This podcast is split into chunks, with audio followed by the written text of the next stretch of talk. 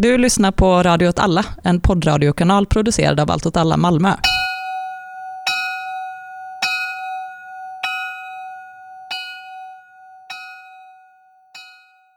På Yuma Test Grounds i Arizonas öken samlades en gång en grupp ledda av Mark Tilden från Los Alamos National Laboratory tillsammans med en delegation från det amerikanska försvaret.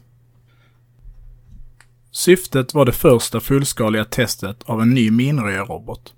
Roboten var designad med flera insektsliknande ben och skulle nu röja ett skarpt minfält för första gången. Den fungerade genom att leta sig fram till nedgrävda minor och sen detonera dem genom att helt enkelt kliva på dem. Efter att ha blivit sprängd reste den sig igen och fortsatte på sina kvarstående ben. När den närmade sig slutet av minfältet sägs den arméöverste som övervakade testerna ha bränt en mental säkring och ropat att testet skulle avbrytas. Roboten drog sig vid tidpunkten bokstavligen fram med sitt sista ben. Till den var extatisk att hans robot presterade precis som den skulle och ställde sig frågande till överstens oväntade reaktion. Testet var inhumant, invände översten som inte kunde stå ut med synen av den brända, ärrade och lemlästade roboten som drog sig fram på sitt sista ben.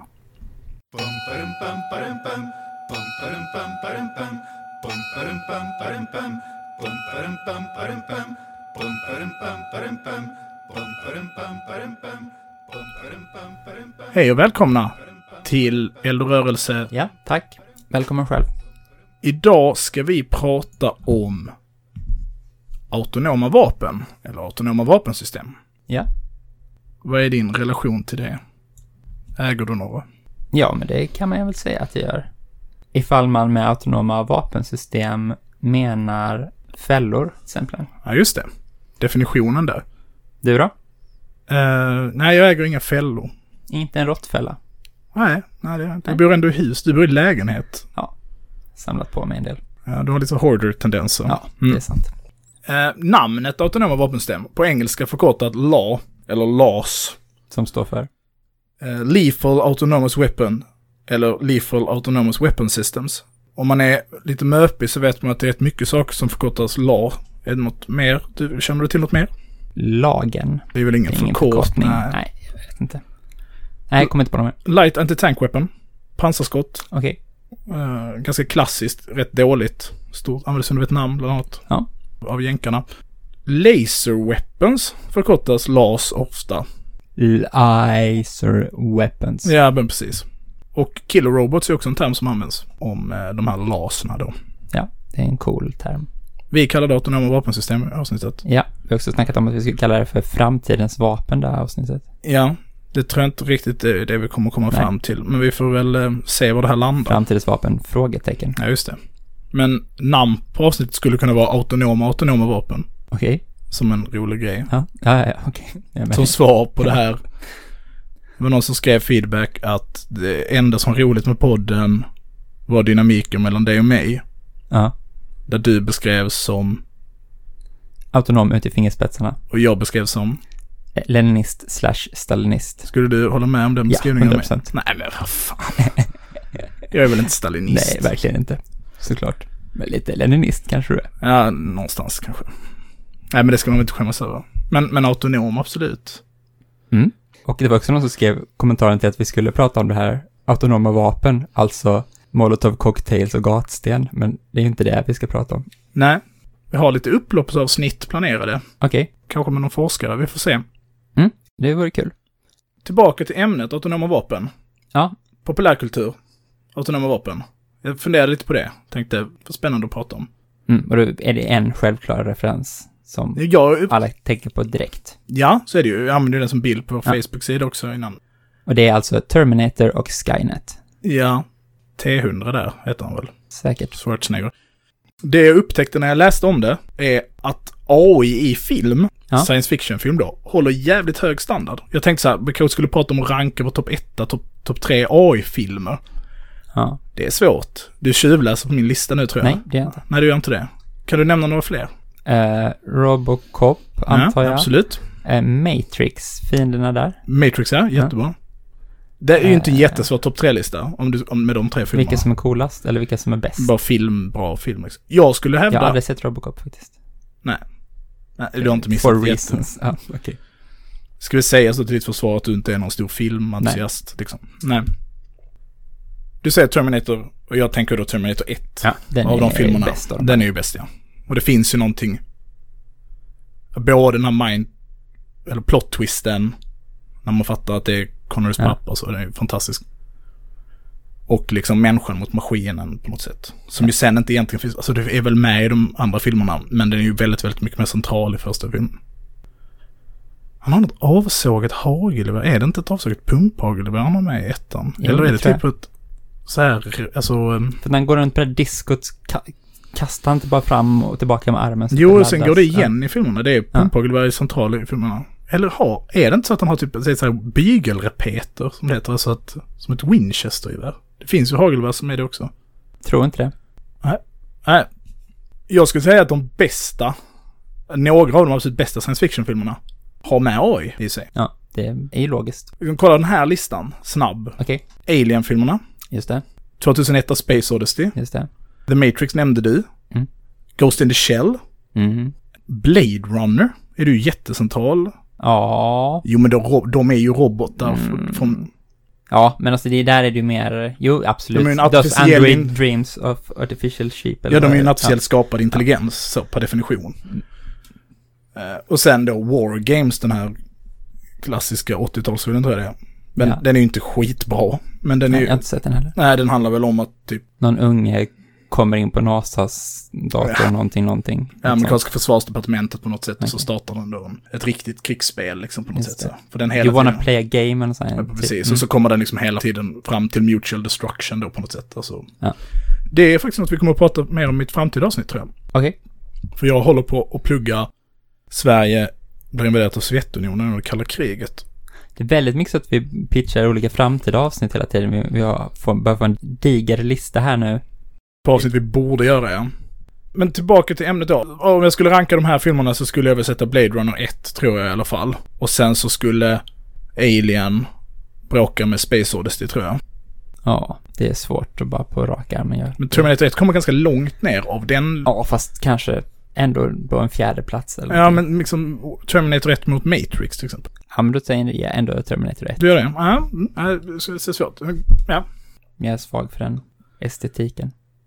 Vad är då autonoma vapensystem? Ska tillbaka till det. Och- Ja, Det finns lite definitioner. Och de är ganska viktiga. För att juridiken runt det här kräver ju en definition. Till exempel, vi kommer att prata lite om hur man... Ja, anledningen till att autonoma vapensystem kommit upp så mycket på tapeten är ju för att det pågår en debatt om dem. Innan, dess, innan de riktigt existerar. Enligt vissa definitioner gör de ju det redan. En definition. Armed weapon systems capable of learning and adapting their functioning in response to changing circumstances in the environment in which they are deployed. okej. Det kräver någon typ av AI då, alltså som, som lär sig att utvecklas. Det är en ganska snäv definition. Finns det sådana idag? Ja, men det skulle jag gissa på att det inte finns. Nej, jag tror det är inte så många system som skulle falla inom just att de, att de är, att de learn, att de lär Det, måste, sig det liksom. finns ju säkert att man övar målsökar liksom system i, i någon steg i utvecklingen, men jag, jag har svårt att tro att man har tillämpat det i fält, liksom att den lär sig kontinuerligt, för det låter ju ganska farligt också. För tänk ifall den bara lär sig fel då, och sen så byter den målbilder liksom. Ja. Mm, vad har du för mer definitioner då? För lite bredare? Any weapon system that is capable of releasing a lethal force without the operation, decision or confirmation of a human supervisor can be deemed autonomous. Och då pratar man då om human out of loop. Ja, och då är är, det, ju- då är det ju min råttfälla. Ja, precis. En, ett exempel på det här. Så den kanske är lite för vid på något sätt. Mm. Jag såg någon föreläsare på YouTube som liksom gjorde en skala av det här bara, en tidslinje och satte så från början liksom då björnsax i ena änden och eh, Mm. Skynet i andra änden och sa liksom det är ett kontinuum här och det är svårt att riktigt sätta en gräns vad man ska kalla olika saker. Du är inne lite här då på gamla definitioner, eller, liksom, eller sådana gamla vapensystem och hur de olika definitionerna eh, påverkar det då på något sätt. För enligt den där definitionen, som bara är så human out of loop, alltså en människa är inte med och tar beslutet så, för att använda dödlig kraft så faller ju till exempel alla minor in under kategorin. De flesta minor in under kategorin autonoma vapensystem. De är ju förvisso eh, de flesta länder i världen har skrivit på förbud mot eh, landminor. Mot alla sorters landminor? Nej, Eller mot pass, truppminor? truppminor, ja. Vi, vi kallar väl dem inte truppminor längre utan typ eh, försvarsladdning eller något liknande. Så att Sverige använder minor som man har skrivit på att man egentligen Ja, men för det är använda lite med intentionen med dem. Men det är också bullshit liksom. För vad säger man är intentionen nu för tiden då? Att skrämma? Nej, men- Eller vad? Om du tar Claymore-minan till exempel, ganska klassisk Vietnam-mina, så ser ut som en... eh, Ja, vad fan ska man säga att den ser ut som? En böjd plåtskiva som man minerar genom en snubbeltråd. Okej. Och då kan du ju göra att det inte är en mina genom att du helt enkelt sätter ut en sån, har tråden, drar den när du ser målet. Just det. Och då är det ju inte en mina utan en, liksom Ja. en bomb, en laddning då. Brittiska försvarsdepartementet har en egen definition. Det är en officiell definition då. Som är ganska snäv. Ja. Och de skriver så här. Borde jag göra en brittisk accent här? Pröva. Nej, jag tror inte jag Nej, gör det det. Systems that are capable of understanding higher level intent and direction. From this understanding and its perception of its environments, such a system is able to take appropriate action to bring about a desired state. It is capable of deciding a course of action from a number of alternatives without depending on human oversight and control. Such human engagement with the system may still be present, though, while the overall activity of an autonomous unmanned aircraft will be predictable, individual actions may not be. Pratar de ju specifikt här om en UAV då, liksom en typ av drönare. Eller flygplan på den delen. Men där ser du ju ännu fler steg. Ja. Jag kommer till och med inte ihåg vad du just sa liksom. Det var så långt. Men kan du sammanfatta på svenska? Ja, men snabbt? den ska vara kapabel att förstå en högre nivå av riktning eller uppsåt. Och genom den förståelsen och sin perception av sin omgivning ska kunna ta beslut eller handla på ett särskilt sätt. Ja, man har gett den en instruktion så här. Det här är vad vi ska försvara eller attackera. Och sen så ska den själv kunna läsa av omgivningen och räkna ut ifall det faller inom den kategorin eller inte. Precis. Men det är ju en glidande skala. Man pratar om fjärrkontrollerade vapensystem. Drönare är väl det bästa exemplet på det. Som är autonoma på så sätt att det är liksom ingen människa där. Eh, men de semi-autonoma systemen, som ju det finns ganska mycket av. Många luftvärnssystem idag är ju semi-autonoma på det sättet att de låser, men avfyrningen sker av att en människa liksom, okej, nu skjuter vi.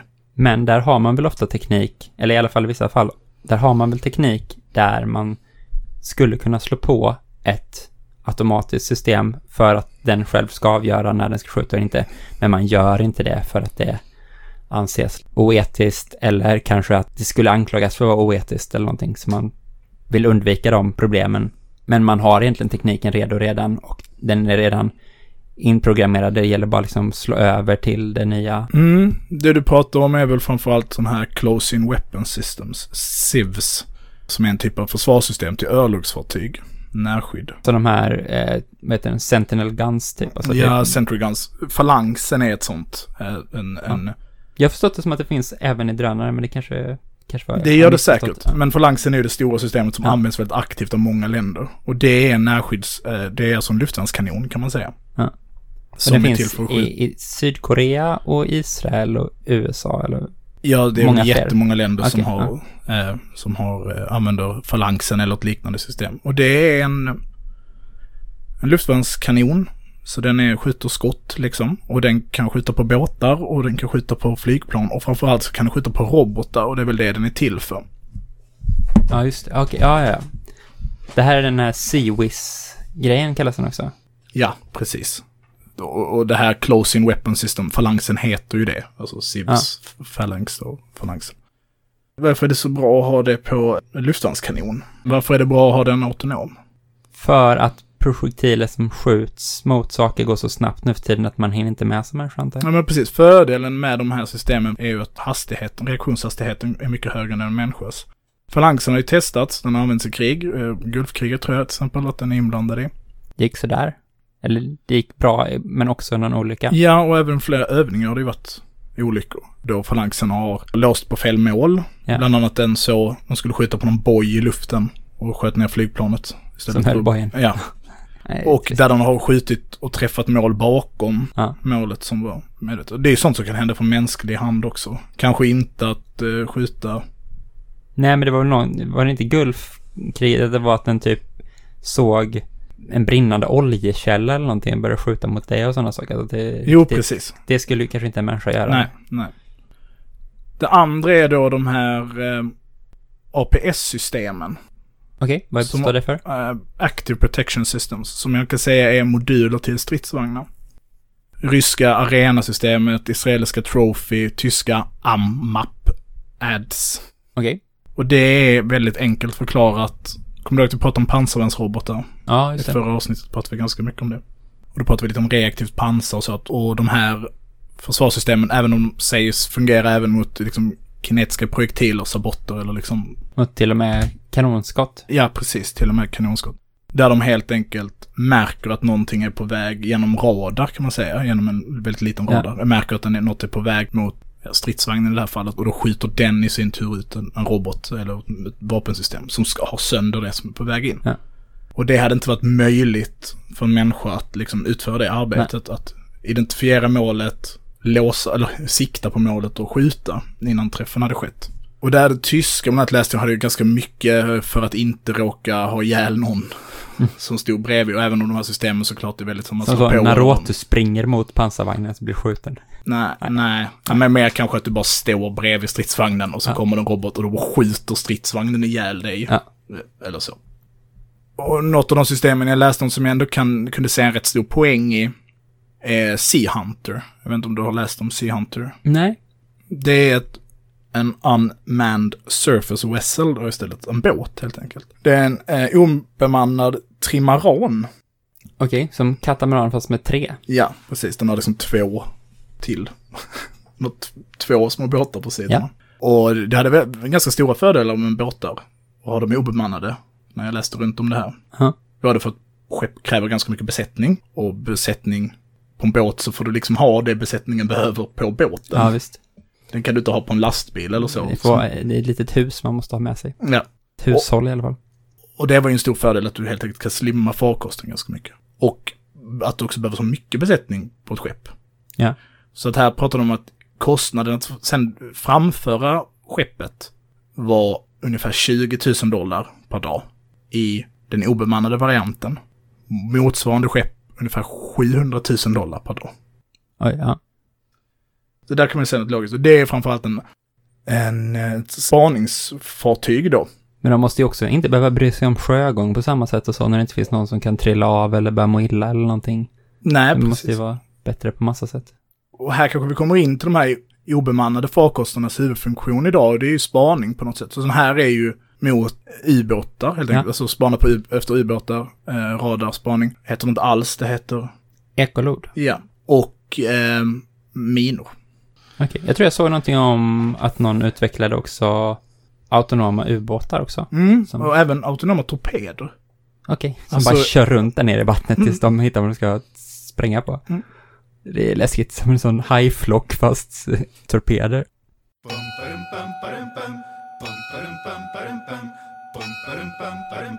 Inledningsnovellen Just det.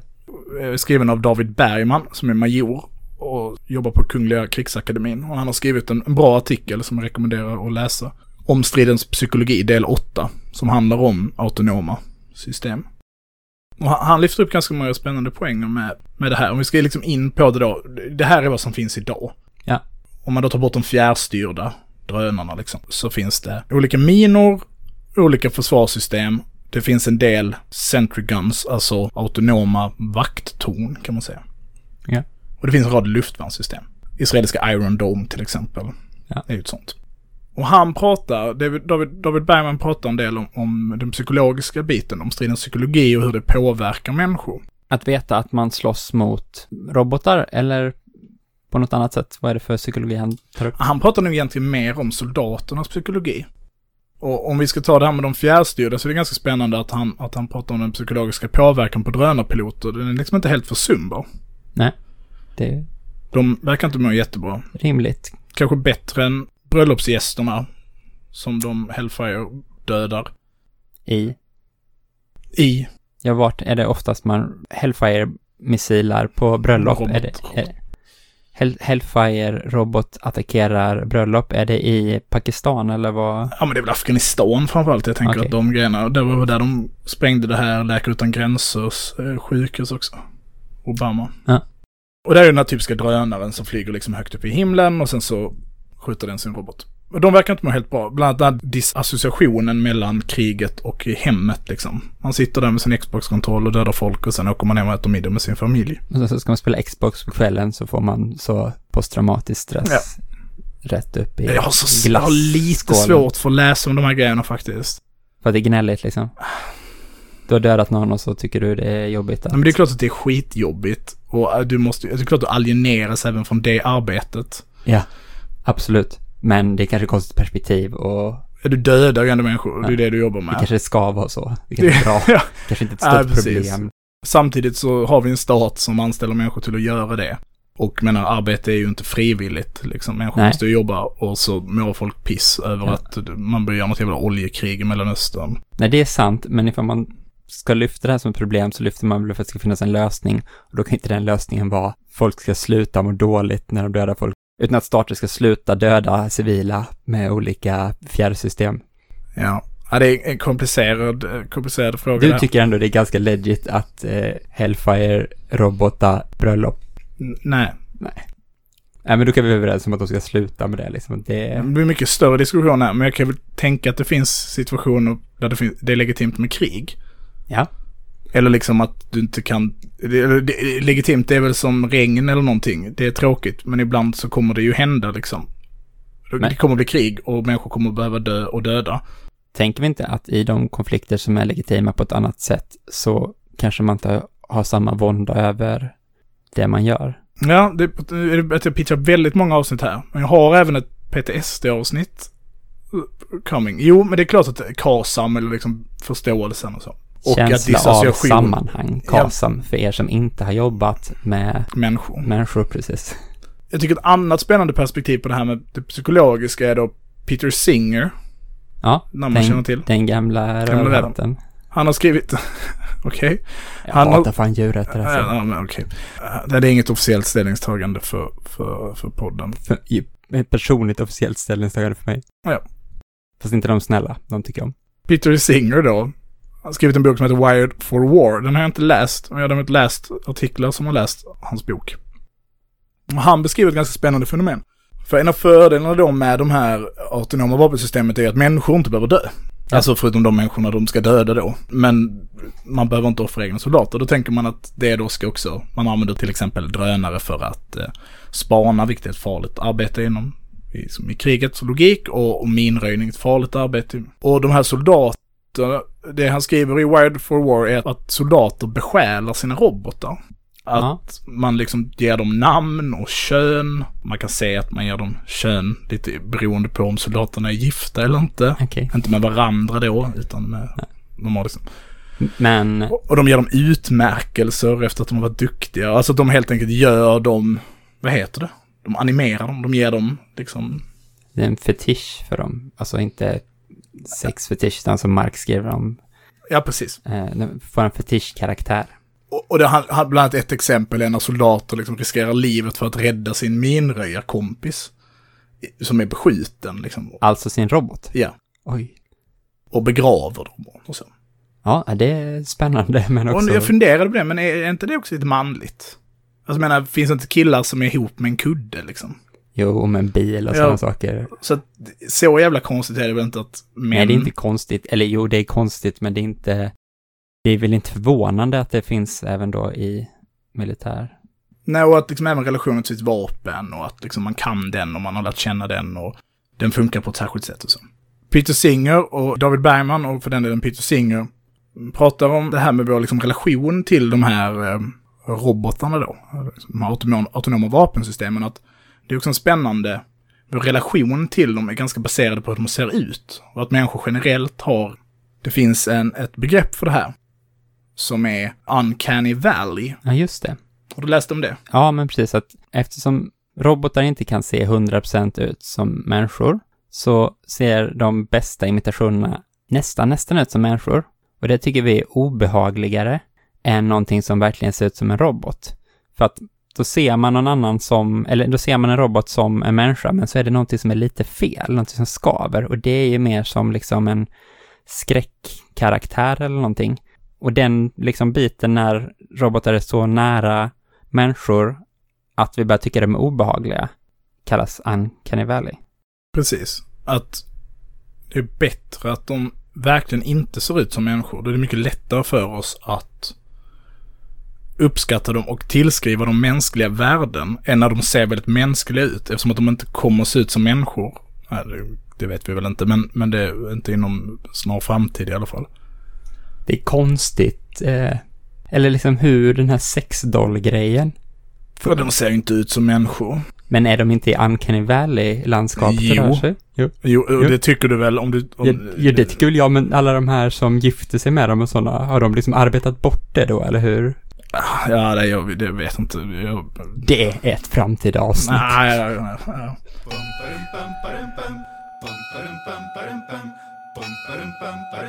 Men alla är inte så nöjda med, att, med de här autonoma vapensystemen. Det finns ju en rätt stor rörelse för att det inte ska vara lagligt. Ja, Att man vill förbjuda det. det finns ju olika kampanjer och det finns ju olika förslag som diskuteras till förbud. Men till exempel det här Internationella kvinnoförbundet för fred och frihet har väl initierat den här kampanjen som heter Stop Killer Robots.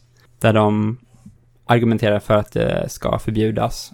De menar att de här autonoma vapensystemen helt ändrar krigets nuvarande natur och att det kommer bli mycket enklare för konflikter att gå till krig. För att det är mycket mindre insats att skicka iväg en robot då som krigar än att skicka iväg sina soldater. För när det inte kommer hem döda soldater i kister så är, liksom, är det inte ett problem för hemmaopinionen. Och då kommer det bli de här rika länderna som har råd med de här vapen som dödar människor med sina robotar. Och det liksom kommer förstärka de ja, tendenser som redan finns Och så här supermakt. Militär dominans, eh, ja. liksom. Mm.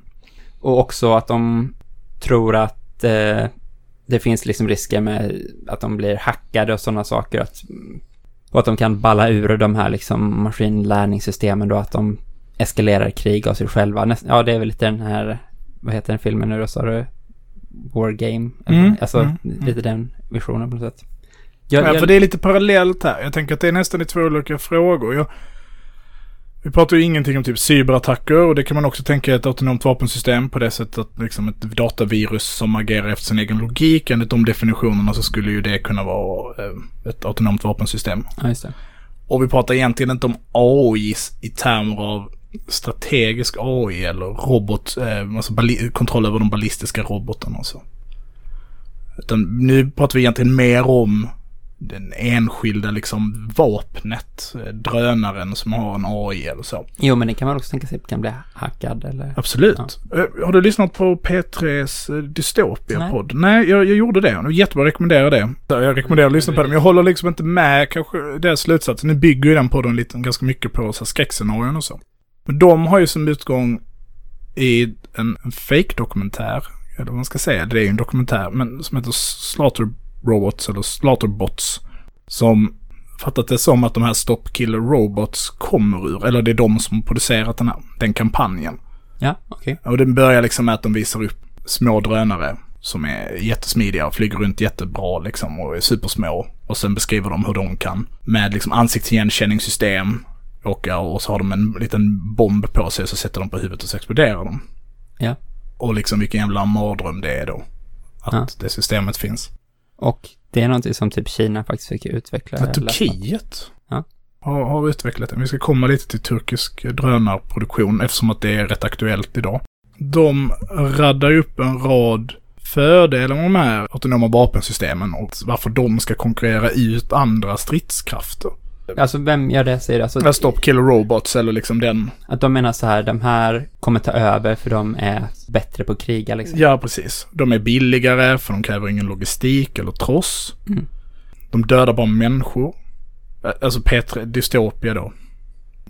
De dödar bara människor, de sparar infrastruktur. Så man kan ta över det sen när man har liksom Ja, vunnit precis. kriget. Och de saknar återhållsamhet, det är väldigt återkommande. Det är den här kliniska roboten som är beredd på att göra vad som helst. Alltså jag vet inte. Vad tänker du när du läser om det här?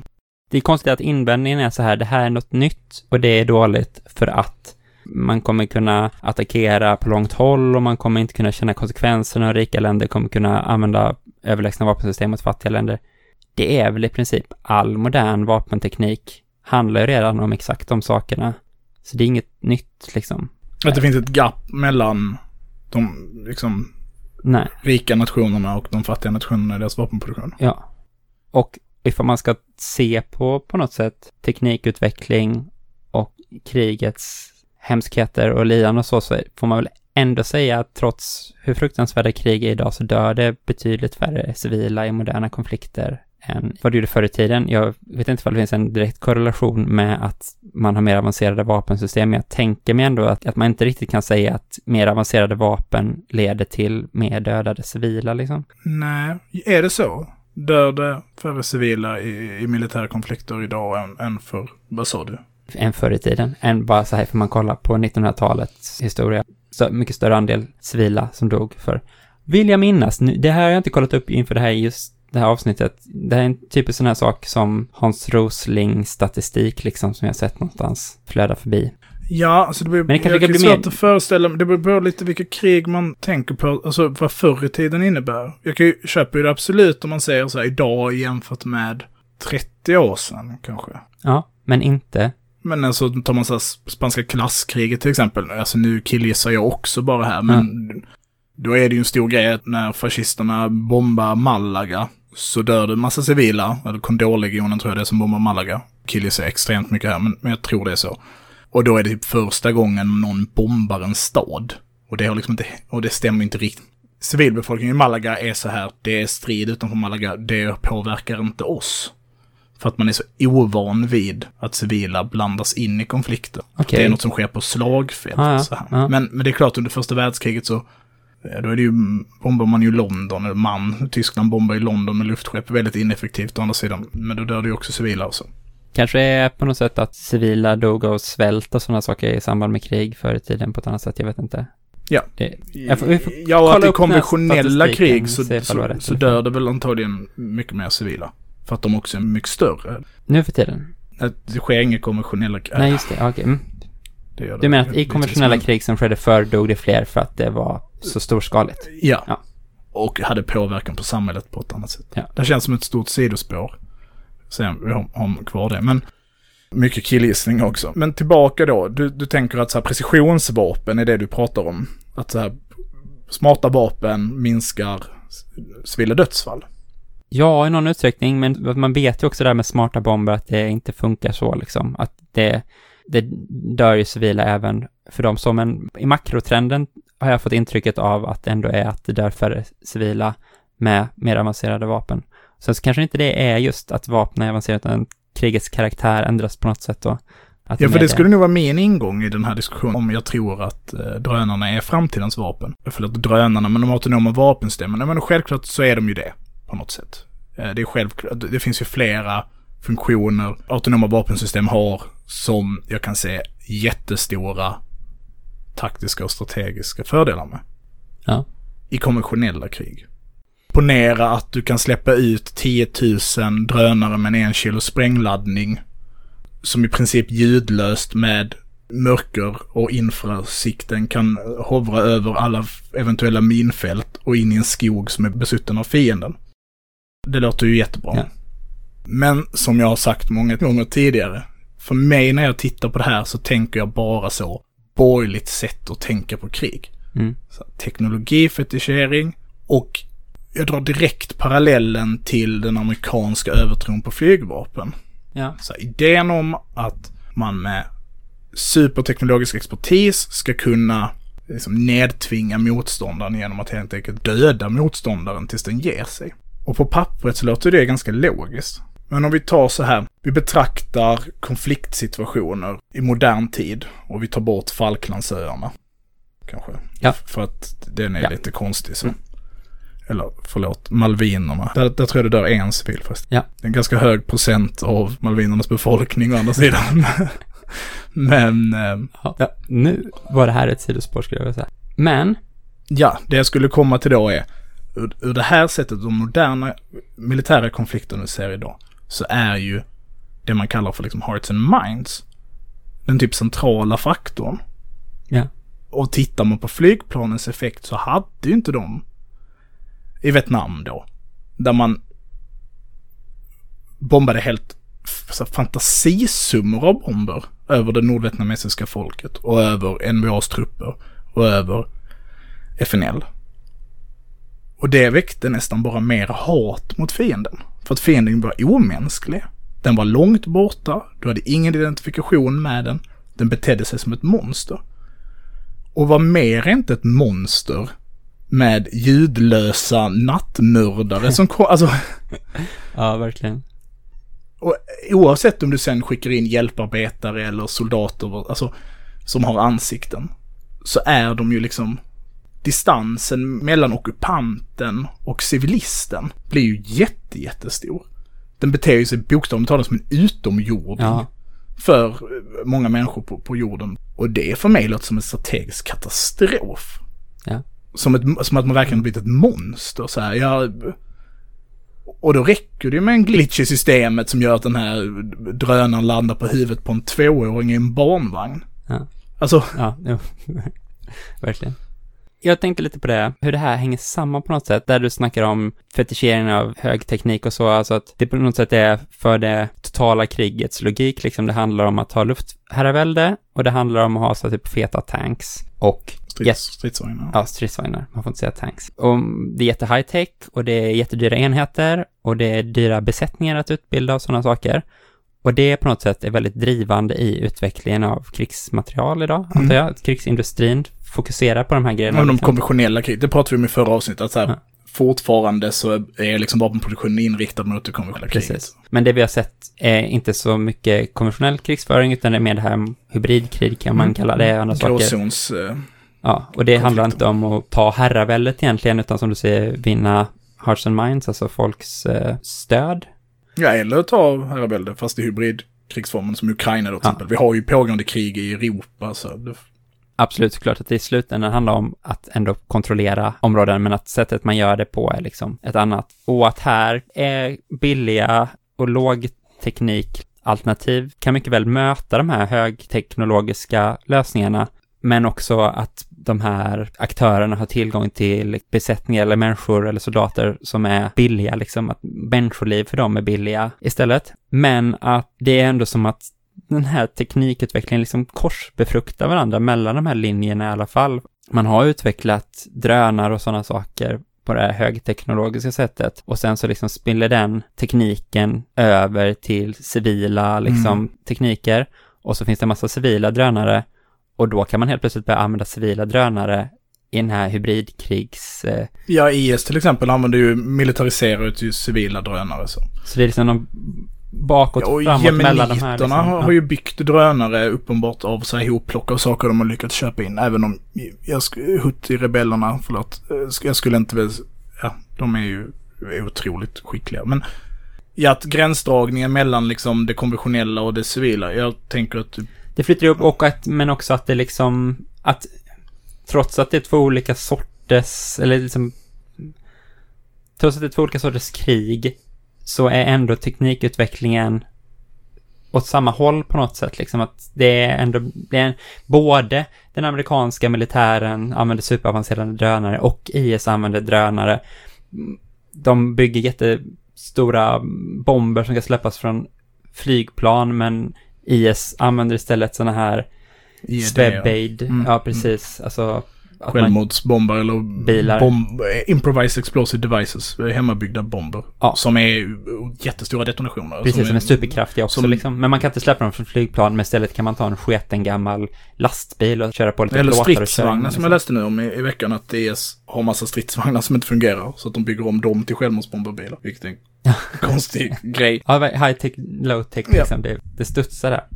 Men så här, det konventionella kriget står fortfarande i fokus. Men jag kan också se lite att det här vapnet är mycket en produktion för det asymmetriska kriget. För eh, jag har pratat tidigare också om att liksom vapen, vapenutveckling fungerar mycket så att det är liksom ett eh, you go, I go, liksom. Att man utvecklar någonting och så görs det ett motmedel. Vi tar den här Slaterbot drönar AIn då, som åker ut, har ansiktsigenkänning, vi ska döda alla med mustascher, de landar på huvudet. Så det här sker i Ukraina, eller på gränsen mellan Polen och Ryssland när tredje världskriget kommer. Jag kan ju komma på ganska många väldigt enkla vapensystem som skulle kontra den här drönarhorden. Rakhyvel, man rakar av sig mustaschen. Både det eller så här som idag då man typ ritar en pil i ansiktet så att drönaren inte kan... Det där är en sten. Ja.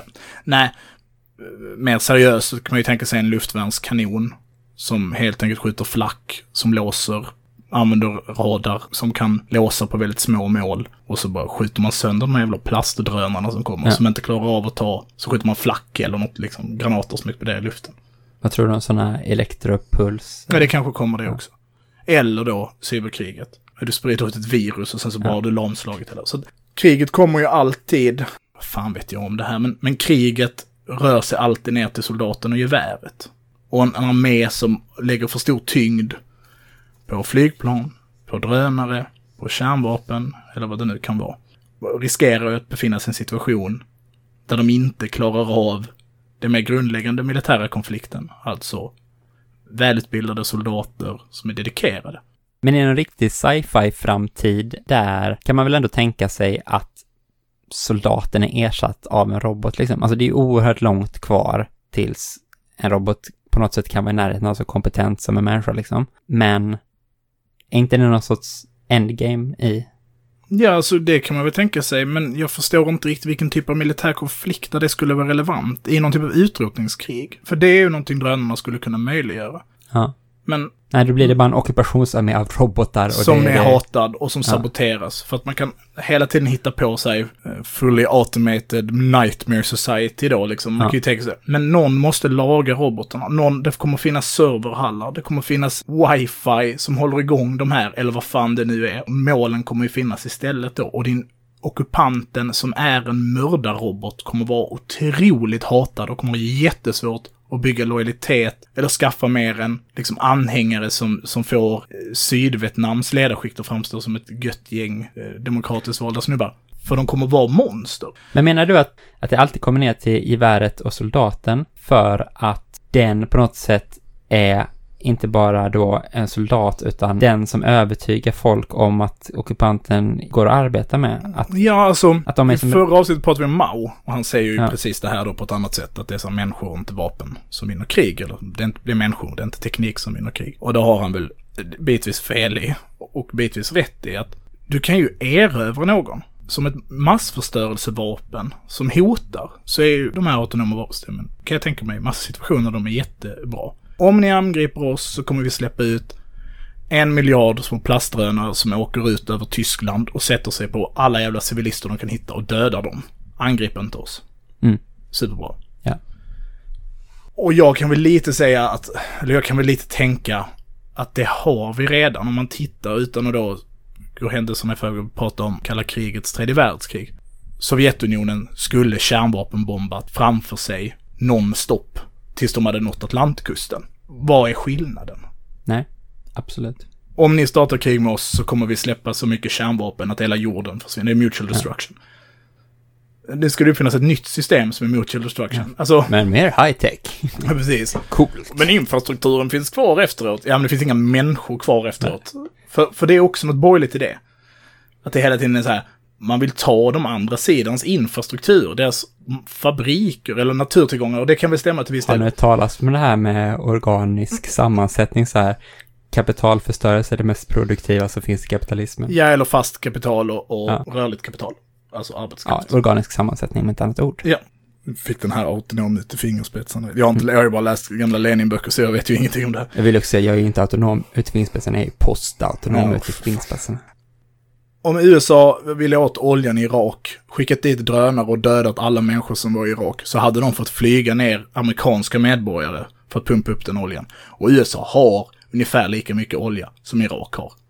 Vid sin kust. Ja. Som de skiter i att pumpa upp. För det är billigare att invadera ett annat land. Det är en av anledningarna, det finns ju flera anledningar till det. De vill ha reserver. Men Ja. det, det hänger, arbetskraften är en ganska central Ja, del i, i, i det här. Terrorister då. Terrorister kan komma över de här systemen. Ja, därför kanske det är dumt att utveckla dem. Att det kanske är dumt att bara vara så här. Här har vi tillgängliggjort en 3D-prints-variant på göra mördardrönare som kostar en dollar styck. Alltså det kanske inte är jättesmart. Men där tänker jag, är inte det samma argument som kan användas mot alla vapen? Liksom att all vapenutveckling kan ju användas i fel syfte.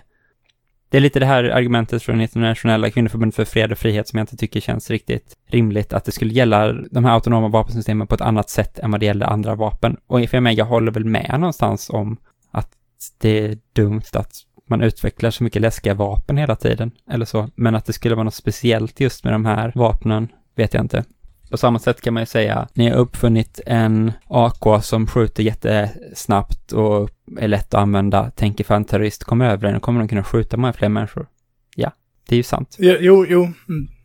Men det är inget unikt för, Nej. För just eh, AI. Nej, och, och, och så pratar ju folk mycket om det här med liksom kylan i det. Bland annat är det någon amerikansk soldat i Dystopia-podden som pratar om att de blir typ spanade på av afghanska barn. Och så pratar de om hur de ska hantera det i framtiden och att ingen soldat säger så här, vi skjuter den nästa gång. Nej. För att det liksom, det gör man. Man skjuter Nej. inte ihjäl en tioårig flicka liksom. Någon jävla borta får det vara. Det verkar ju amerikanska soldater pyssla med ändå. Men den här soldaten menar att det aldrig kom på tal. Men det kalla med obehagliga beräkningar med en robot är då att den skulle kunna ta bara så, jag har en regel som säger alla de som spanar på ska vi skjuta ihjäl och så tar den ingen hänsyn till ifall det är ett barn eller inte. Precis. Det tycker jag är intressant för att den här föreläsaren jag såg på YouTube, som jag tror på något sätt är kopplad till den här kampanjen Stop Killer Robots, Richard Moyes eller någonting, Mm. heter han. Han pratar också om att AI kan ses som en förlängning av byråkrati. Det tyckte jag att det kändes som att han hade en poäng där, att det handlar om att koda och kategorisera data på ett visst sätt och det är det som är byråkrati. Men det är också det som är AI. Och det är en förlängning av det här. Man ger en dator vissa förhållningssätt att förhålla sig till och sen medel att försöka kategorisera världen och förstå världen utifrån de här kategorierna och sen så får den liksom agera på de här förhållningsreglerna beroende på vad som handlar om de olika kategorierna. Och det är egentligen precis det som byråkrater gör, som sitter och liksom ska ge någon godkänt eller avslag på en ansökan, eller som ska sitta och bestämma vilka fiender man får bomba eller inte bomba när de skriver ett regelverk. Men det som gör att det här känns mycket obehagligare på något sätt när det är en AI som gör det, tycker jag på något sätt är att det går snabbt. Att man på något sätt känner sig lugnad av att byråkrati ändå går ganska långsamt. Fast egentligen tycker jag ju också byråkrati många gånger är väldigt obehagligt. Som Ja. när folk ger folk när folk får avslag på sin asylansökan utifrån ett väldigt strikt byråkratiskt regelverk. Det är samma logik här. Ja, men strikt byråkratiskt så har du spanat på fienden eller så blir du skjuten. Mm. Det är bara en uppsnabbad version av det och därför är det bara en obehaglig, omänsklig dimension i det. Jag eh, frågade en gemensam vän till oss om han hade tillgång till en, någon forskning eller en, som han hade tittat på tidigare vet jag som handlar om att man försökte ersätta typ eh, socialsekreterare med AIs eller med liksom Okej, datorer ja. och så här. Och det hade han väl, det fanns liksom, det var en spännande grej för vi skulle kunna prata om det också men det känns som ett sid, lite för stort sidospår men så typ handlar om att det inte är knegare som kommer att bytas ut utan det är liksom mellanskiktet som kommer att bytas ut. Ja. För den är ofta har de här byråkratiska kunskaperna. Det kommer att vara lärare, sjuksköterskor, socionomer och så vidare som kommer bytas ut. Det kommer inte bara vara liksom industriarbetarna. Hur Utan som har mellanskiktet närstående arbetarklassen, alltså proletariatet i vid mening. Förlåt.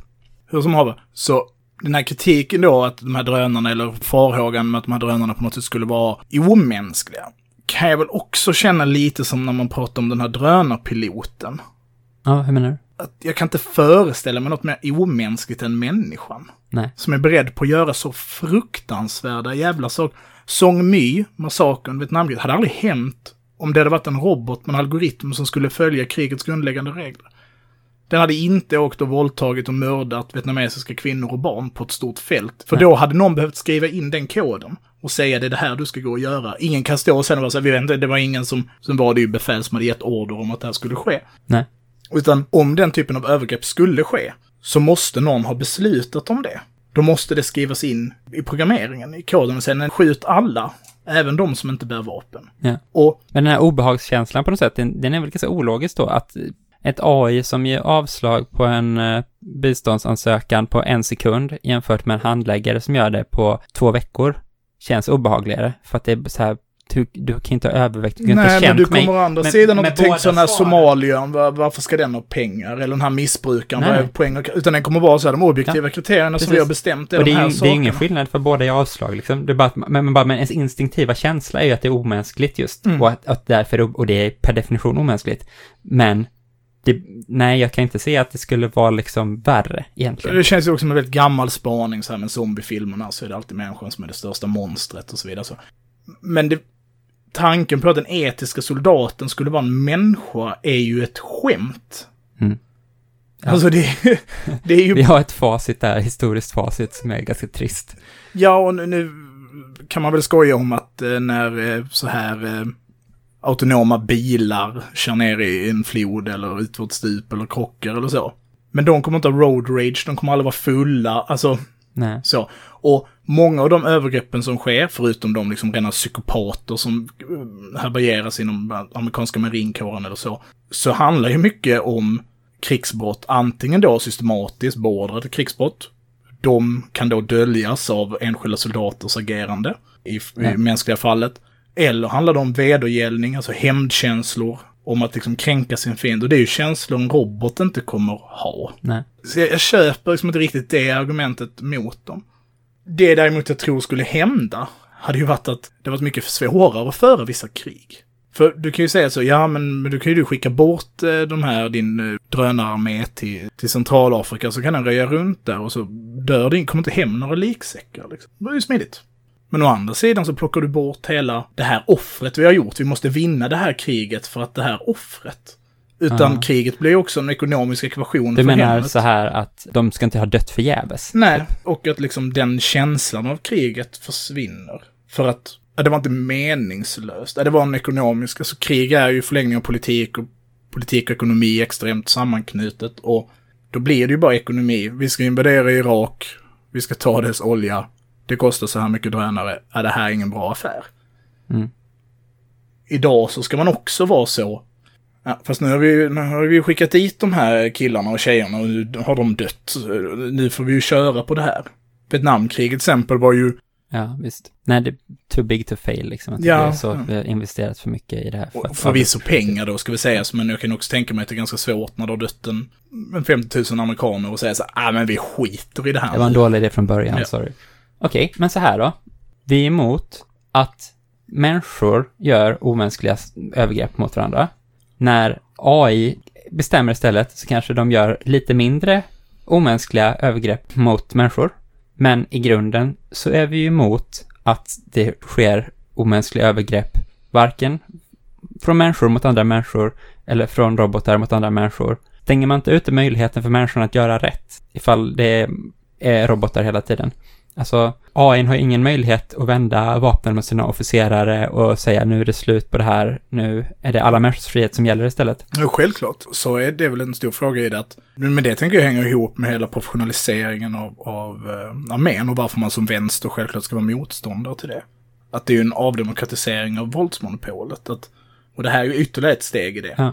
Å ena sidan, alltså om man ska tänka under så här upprorslogik, är det det du är inne på? Så Ja, kan man väl också säga så här att du kan ju ta SPT till exempel, särskilda polistaktiken, och framgångsrikt den har varit för att det är mycket svårare, när man tar bort vissa attribut hos polisen så blir det mycket svårare att bruka våld mot den för att den framstår som mer mänsklig. Ha inte hjälm och sköld för då kastar inte folk saker på dig. Ja. Lycka till att göra det med din polisrobot liksom. Ja, Alltså att, Mm. din, alltså på något sätt blottlägger ju den här autonoma vapensystemet även din polisiär roll. ja verkligen. Det, finns ju också sådana liksom. här eh, övervakningspolisrobotar. Mm. Det är en spännande grej att- som är på något sätt AI-styrda som, inte, man har dem prövande i olika amerikanska städer. De patrullerar runt. liksom. Ja. Så. Eller, och ska typ spela hög musik för hemlösa så de går därifrån. ja. De blir oerhört attackerade. Mm. Folk välter dem i dammar och eh, kastar bajs på dem och ja, slår sönder dem och klär in dem i plast och allt möjligt. Alltså för såklart att det skulle man aldrig våga gjort mot en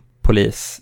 Men också inte velat för att det är en annan människa. Men mot en robot är det ju bara kör på för fan. Ja, det är, liksom. synliggör det Ja. omänskliga hos ens motståndare. Ja. Och att sociala uppror inte är militära konflikter, framförallt, eller kanske de kan vara, ska vi säga, men de är väldigt sällan konventionella krig. Mm. Och att, jag vet det var någon som skrev på Twitter och pratade om så här, hur kan man liksom tänka på ett upplopp och tänkte väl på Chile och Hongkong och, och så. Och min ingång i det är ju att det är inte en fråga om våld i första Nej. hand. För hade det varit bara en fråga om våld så hade polisen alltid vunnit. De Ja. hade tagit fram sina förstärkningsvapen och sen hade de mejat ner en. För Nej. du kan skjuta mycket cool pilbåge i Aten eller i Hongkong du vill, men om din motståndare har en, en helautomatisk gevär så kommer du dö. Ja. Så det är inte det, utan det handlar om helt andra saker. Det handlar om, om politik på makronivå och liksom vilka tyglar staten har. Och då kan man vara så här, men det är på polisens goda vilja. Men så är det ju inte, utan det är ju en social rörelse fungerat. Fetischeringen av upploppet tar ju bort den logiken. Alltså att å ena sidan så är Martin Luther King aldrig starkare än nigger med revolvern bakom honom. Som Malcolm X väl sa. Nej, det var inte han som sa det. Vem var det som sa det? Eh, det var någon vit kille, tyvärr. Så det är ett... Ja, det är med- rasistiskt citat. ja, Ja, det får vi ta bort nej, nej, det. Nej, nej, alltså det, det är ju, det är ju i, till stöd för eh, Black Power-rörelsen. Okej. Men man tror att det kommer liksom inifrån, men det kommer utifrån. Den kommer utifrån, så, så det ja. känns lite sunkigt Ja, i det dagens... Eh, men, men Men, men, och andra, och, och, men det fungerar ju växelvis. Mm. Att repressionen du kan rikta gentemot Svarta Pantrarna är ju baserad på hur den sociala rörelsen ser ut i övrigt. ja. Och så är det ju. För att nu lever vi inte i en diktatur på vissa sätt. Eller vi lever inte i en diktatur. Det skulle vara tramsigt om jag jämförde mitt liv med någon som faktiskt lever i en diktatur. Så- Och jag tror inte min stat vill mig illa. Mig personligen illa. Nej. Så. Men hade staten velat mig personligen illa, så är det enda som hade begränsat den hade ju varit precis som invasionen av Irak, hade det varit en ekvation, vad hade det kostat? Ja. Och den kostnaden handlar ju såklart bitvis om upploppet, men också om mycket, på mycket större makronivå av politik. Väldigt stort sidospår här, men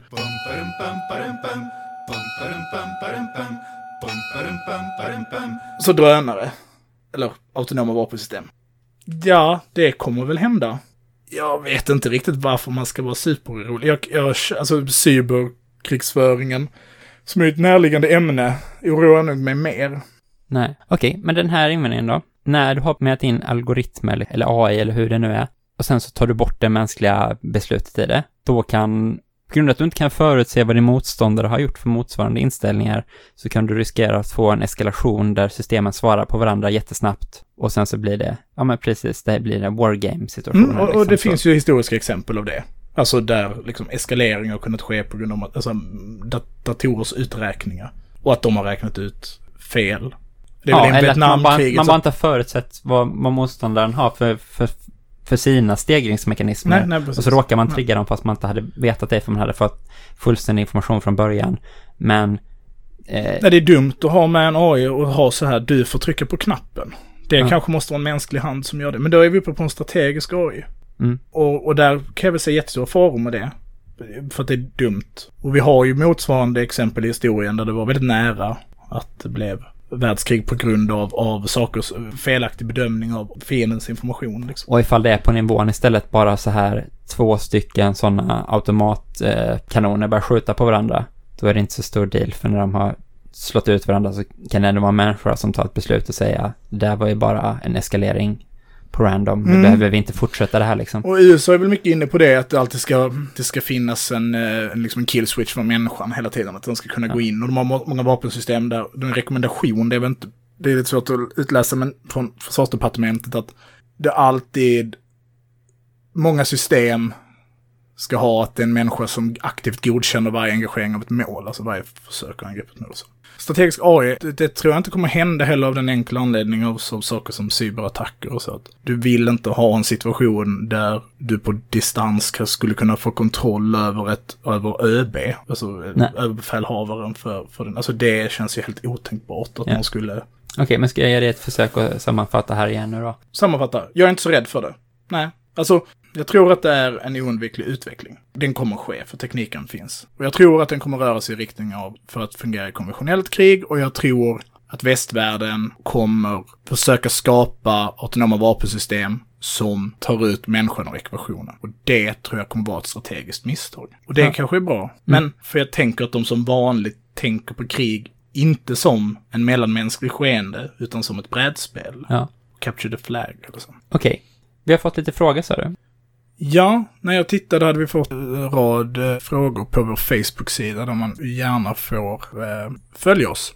Eldrörelse heter vi där. Och En, en, en av de riktiga frågorna. Som inte var trolleri men Nej, men som inte bara var så här fria tankar, vilket också är spännande. Mm. Men jag tänker att vi har berört det mesta folk är uppe och funderar på.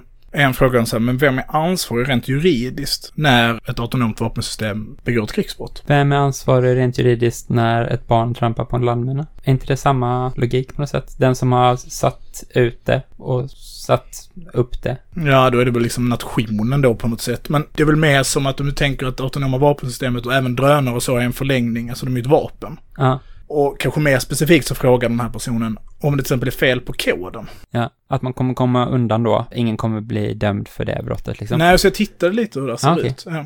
Och det är, precis som personen tänker, så är det inte utrett. Nej. Och den här luckan lite med konstruktionsfelet gör ju att du kan hävda det. Nej, men vi gav inte alls den här orden.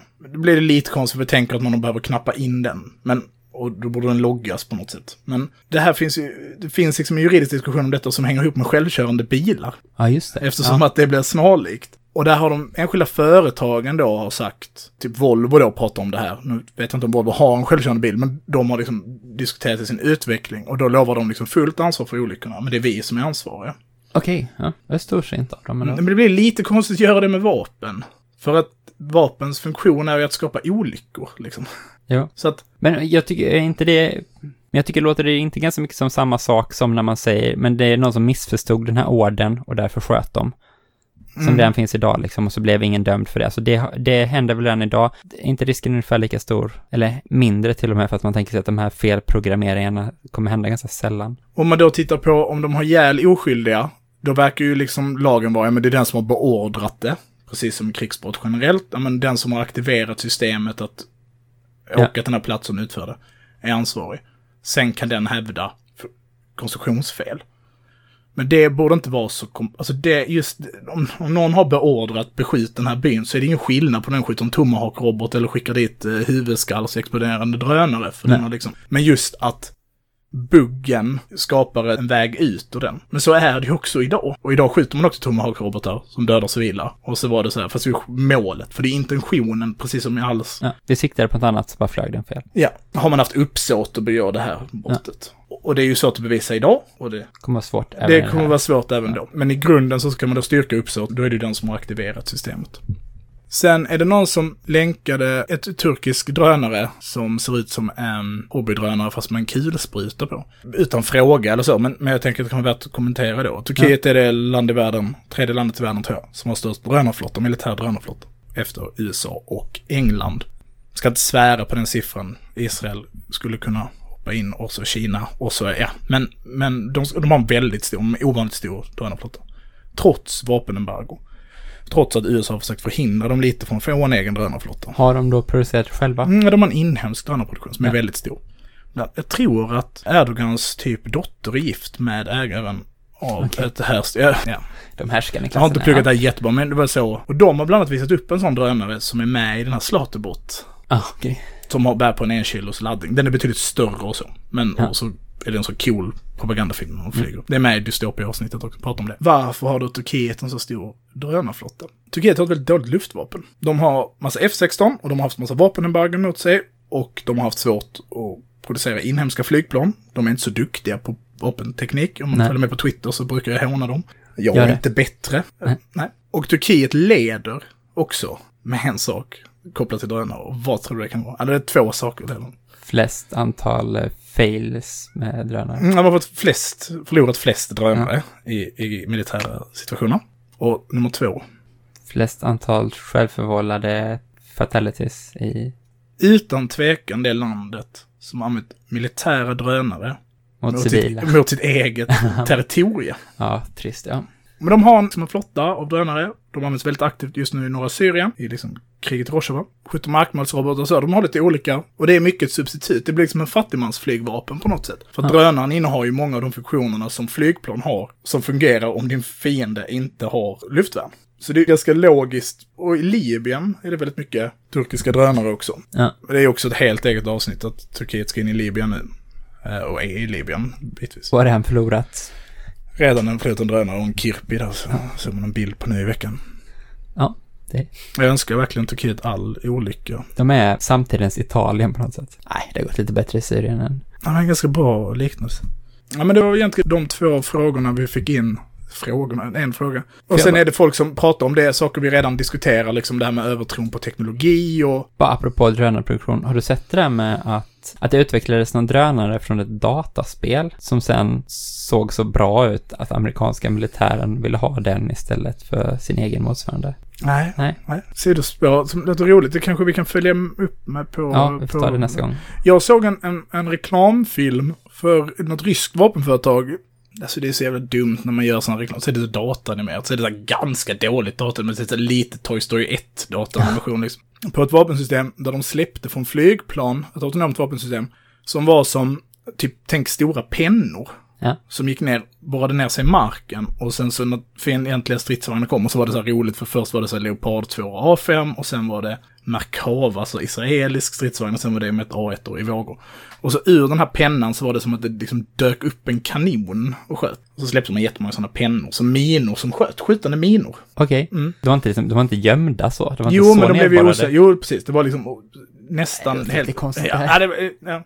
Jag tänkte jag på det, men det där kommer ju aldrig hända. Alltså titta på den här filmen bara, ja men det där, ingen kommer att lägga pengar i det där forskningsprojektet. Det är liksom ingen som har tänkt, tänk en mina. Jag trodde att du skulle sluta med, men se på fan, nu finns det. Nej, nej, nej. Alltså, Nej, Tänk, jag tror inte det heller. tänk en mina som kan skjuta. Det är, nej, jag tror. Jag bara tittar på det Och vadå, hur ska- gud vad dyrt det där Du såg ska ut. släppa en pinne som borrar ner sig så långt i jorden att den inte syns och sen ska kunna poppa upp. Ja.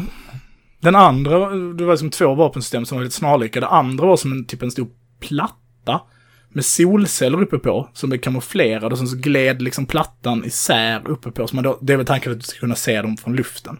Och så dök den här lilla kanonen upp och sköt. Nej, Ja, nej, det- nej, ja. det kommer inte hända. Inte med den datoranimationen. Jag hade aldrig, hade aldrig köpt. Är inga, lägger inga pengar på det. Ja, Ja, då har vi snackat om det här ganska länge. det har vi gjort. Kille gissat också enorma mängder. Känns som att det är mycket saker vi inte har berört. Eller vi har kanske berört mycket saker, men det är mycket detaljer vi inte har gått in på. Och det är väl okej. Ja, det finns, man kan inte täcka allt på en timme. Nej. Eh, Frågan är om det kommer bli en timme. Vi, vi får se vad det blir av det här. Det är 1.25 inspelat nu vet jag. Ja. Det kommer bli minst en timme. Tack så mycket för att ni har lyssnat. Ja, tack för att ni har lyssnat. Följ oss på Twitter, Trojkan 1337. Sluk, hal, Och följ oss på Facebook, Eldrörelse. jajamän. Vi har typ 50 likes. Ja, Nice. det är stora, stora på Facebook.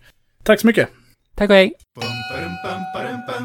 Bum ba-dum bum ba-dum bum.